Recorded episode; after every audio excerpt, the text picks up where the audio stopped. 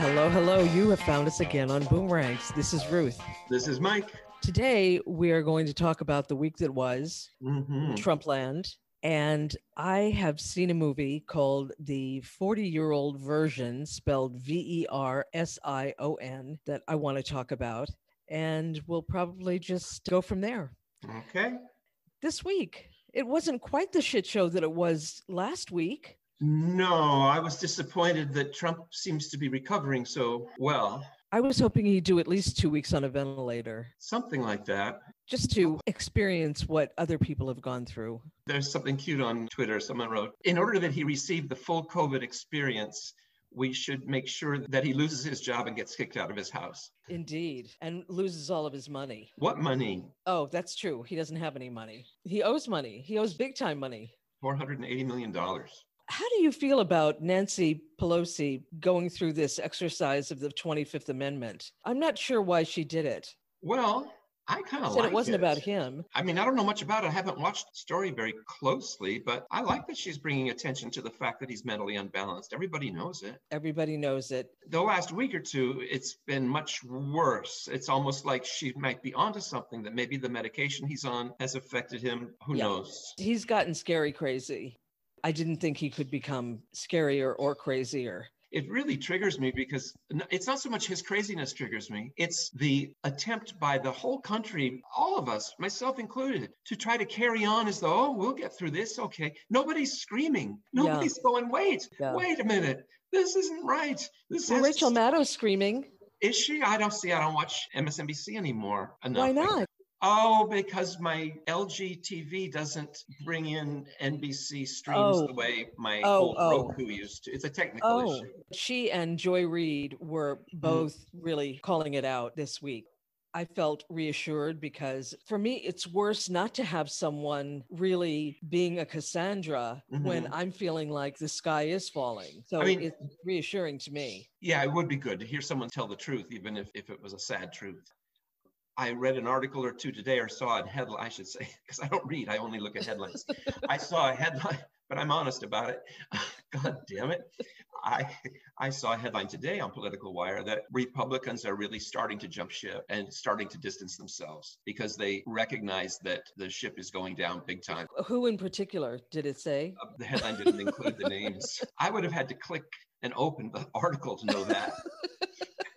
I imagine that some of the people who are running for Senate would start distancing themselves to try to get away from that. But, you know, they can't. The stank is on them. Definitely, Definitely. They've been tainted already. I'm so invested, and I shouldn't be because I don't want to set myself up for a fall, but I'm so invested in Susan Collins being kicked out. I just have to see Oh. it happen. Oh, I think she's a goner. Oh, I hope so. She's got a really strong competitor, and that woman is bringing in a lot of money and is ahead in the polls. I've given her 10 bucks a month since April. So if that doesn't put her over the finish line, I don't know what will. I'm sure it's exactly that ten dollars that has made a difference in her campaign. I don't think it's going to happen. On 538, they say that Graham is Lindsey fa- favored, but I still hope something happens with that. I Jamie Jamie Harrison. Harrison is a really appealing candidate. I was impressed. I went and watched a re- rerun of the debate that he did with Graham, and he was Yeah. excellent. I'd seen him do a couple of talking head interviews on TV, and from those, I couldn't get a sense that he was all that dynamic, like he really was bringing the goods, you know? Right. He didn't seem so substantial enough, but in the debate, he proved me wrong. He was really I very didn't see good. the debate. I've heard him speak and I was Hmm. impressed with him. I don't know that I was impressed with his personality or his charisma so much, but his simple knowledge of the facts Yes. and what Graham has not done for Right. the state is really it's so obviously wrong. He's kind of a ninja. He does not get into insulting Graham. He doesn't Yeah. go there. He won't. And if people ask him questions to lead him in that direction, he'll, he'll just stop them and say, yeah, no. I don't do that. I'm here to talk about what I want to do. I'm not here to tear anyone else down. And he's great at it. That's really appealing. It's an Yeah. appealing quality. Shall we talk about the vice presidential debates for a moment? That was interesting. Yeah. I was triggered by Pence. I don't blame Dan, you. that, oh, that condescending attitude, especially when he said, please don't play politics with Americans' lives. Oh, I Well- just wanted to ram my fist through the television. Oh, what bothered me the most was his going over time on every single answer Every and single. totally ignoring Susan Page. I posted on Facebook after that debate or during, I said, as one who has benefited from white male privilege, I just want to say, I'm sorry. Thank you. That makes it all better. I wanted to make my amends on behalf of my fellow white males. Oh my God. I don't know. I, I I can't horrible. imagine you doing that. It was No, I just- wouldn't do that. I wouldn't do that. But I, I just mean I have benefited from the system because of the way the system's set up. Oh. And so, to the degree that there's been inequity, I'm sorry. I guess what I'm trying to say is he made me ashamed to be both white and or male. He was just Oh. awful. Well, it's good for you to admit that. I'm impressed. It was, so awful. sexist. It was so condescending. Oh, So condescending. Oh my God. And I'm white and I'm from the Midwest, and the rules don't apply to me. The so you don't tell apply. you don't tell me, Missy, when my time is up. That's I talk right. until I'm done talking. And God bless Kamala for Mhm. saying, I'm speaking. Yeah, I'm speaking. yeah. I watched the clip of what Saturday Night Live did for their cold open last night. Oh no, They, I haven't seen it. oh, they did that debate, and they had I want to call her Maya Rudolph. Is that her name? My Rudolph, yes. I was gonna call her Maya Angelou. She would have been great if she was still around to do it. But she did a great Kamala impression. And she really did. the- She worked on the smile. That Yeah. smile that was so perfect because it was like, I know you're trying to turn me into the angry black woman. And I'm Yes. so not going there Oh, because I so know what you're up to. My only fear with her was that she would become the angry black woman that she deserves to be, but she certainly had every reason to be. Yeah, what a tightrope female candidates especially have to walk. And she's got this double whammy of being black and female. So Mhm, it's very tight bind that she's in. Crazy and all these different nuances of constituencies that she needs to connect with. Boy, I mean, she can't do this, she can't do that. She's on such a tight leash in terms of mannerisms and, and expression. I don't think that the debate won or lost either of them any voters. I think she was who we hoped she would be, Right. and he was who his constituency hopes he would be. Right. Well, I do think, though, it may have helped more substantially than a vice presidential debate normally would on account of Biden being in the age range where something could happen to him. Yeah. And I think we know her because she's a California senator, but apparently viewership was very high for a Yes, vice presidential debate. Yeah. And she got to show herself as camera ready to take over if she needed to. Yes, I thought she was powerful Yeah. and had a command of the facts Right. and was not afraid to get up in his grill. And I loved her opening statement the greatest failure in the United States history. Failure of leadership in the United States Mhm. history. I was, yeah, you go, girl. You Mhm. go, Kamala. She was great. Oh yeah, I was here alone in my place. I, was, I was here by myself watching this thing, but I was screaming and rooting like I was at a football game. Like, I was screaming, cut him off. say something and I'd be like, yes, yes, yes. and then he'd go and do his damn thing where he wouldn't stop talking, you know, and I, you white freak, and get off my TV set. Oh man, I was wrapped up in it. What do you think of this thing where they're trying to get Joe and Kamala to say whether they would support this idea of adding Packing the more people to the yeah well they call it packing the court which it really wouldn't be. It would be unpacking the court. I think that's what they should say. I think they should say the court is packed now and it's about to be packed more next week. Yeah. so if we were to do that and we're not saying we would but if we were it would be an unpacking process. What I heard about that is that people are very nervous about monkeying around with certain norms, and that the idea of adding seats to the Supreme Court, even though FDR did it, and then I Mhm. think he undid it because he, He was couldn't get the of votes, I the court. yeah. Oh, is that what it was? i think so i think in the end he couldn't get the votes he needed And by the way, Kamala did say you've packed the courts. Oh, good. She didn't say that's right she talked about though all 50 out of 50 Yes. that they were all all but one were white males But she right didn't talk about the fact that Mitch McConnell wouldn't let Obama's because Trump is always saying how, oh, 150 seats, he left me 150 seats. That's because Mitch McConnell wouldn't, Wouldn't sign off on his Right. choices. Right, so right, that's right. why there are so many vacancies. One Right. thing that I have heard, though, and this is true in the case of Trump, is that what people say, what presidential candidates say on the campaign trail, they end up doing it. It's not a bunch of empty talk, but he's done exactly what he said he would do, right almost to the letter. right He's overdone what he said he would do. except for the mm, wall. Well, yeah, I mean, he's done the de- destructive things he said he would do. He hasn't done anything constructive. He has no. Well, he hasn't done plan. healthcare. That's Right. true. No, Right. you're right. You're right about that. But he Yeah. has done the destructive things. Yeah, he said Obama Is nihilist the word when you want to just tear everything down? He's an Obama nihilist. You know what he hates about Obama? That we all love him? No, it wasn't Michael Cohen, but it was someone like him who had insider information. He said the reason that Trump hates Obama is that A, he's black, and that he is eloquent and elegant and he feels that he's an Ivy Leaguer who looks down his nose at Trump. Oh, right, because he has a Even hang though up Trump about being went to from Penn. Queens. Yeah, uh, Yes, undergrad. exactly. Yeah. Well, I wonder what this coming week could bring. I mean, we already know that there's not going to be a debate. Trump's not going to debate because he doesn't want to do it virtually. Yeah, but I that's wonder weird. I wonder what could happen. The only thing that I can think of that would be sufficiently dramatic is if he had a relapse. Yeah, it could happen. Who knows? Yeah, especially considering the way he's been pushing himself since he's been on steroids. Yeah, well, something I read just tonight said he wants to do an, a live appearance every single day for the rest of, of the campaign, which would kill him. So go for it. And kill other people. Oh, that's true too. I wanted to go on to this movie that I saw, Cool. the 40 year old version, the directing debut of a woman who also wrote and starred in it, Radha Blank. It's a woman who was highlighted as one of those 30 under 30 talented stars of the future, writing Mhm. stars of the future. hmm And her career stalled. Therefore, she's teaching high school kids drama. At a certain point, she realizes that what she wants to do is rapping. And she's this amazing rapper. Different parts of her life come together. She has a relationship with this gay man who's her high school friend, which reminded me of you and me. Yes. Although they went to the prom together. And Ah, as we know, you and I did not go to the prom. no, we would never Separately or so together. yeah. Oh no. too conventional. I was too rebellious.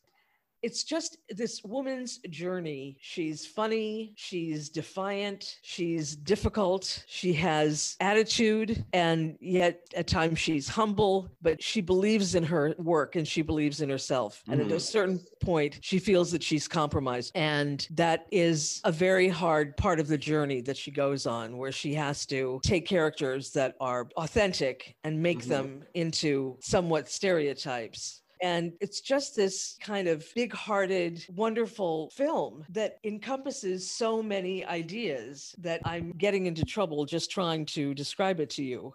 I think it's important. It had a little Spike Lee in it in the Mhm. directing. And I think it's an important work by a female Black artist. And it's her story. I forgot to mention that. It's autobiographical. First time directing, and she does just a bang up job with it. It sounds like she's an unlikely candidate to be into the rap music scene, Very much especially so. as a, as a performer, especially. So, what are her characteristics? You know, what are her demographic, uh, ethnic? Well, Okay. she's about to turn 40. She is very Zoftig. She's not Angela Bassett at all. She's very curvaceous and not traditionally pretty, Mm. but beautiful Mhm. nonetheless. Right. And she just has a megawatt presence. Radha Blank won the Sundance Directing Prize Mm. for her first film. Wow. And the film itself was nominated for the Grand Jury Prize. So she got a lot of mileage out of this one. And that's this film. Yeah, Oh, wow. Oh, I'll put it on my list. I think you would love it.